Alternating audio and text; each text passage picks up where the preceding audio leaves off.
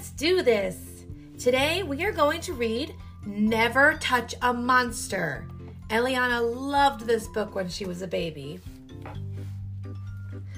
You must never touch a monster who has smiled at you and waved. It may look warm and friendly, but it isn't well behaved. You must never touch a monster who has asked you round for tea. It wants to put you in a pot and eat you. Probably. You must never touch a monster. It's a silly thing to do. Ignore it if it smiles and says, Hello there, how are you? You must never touch a monster. You should always hurry by. Just keep on walking past it and don't look it in the eye. And don't ever touch a monster who is hungry for its lunch.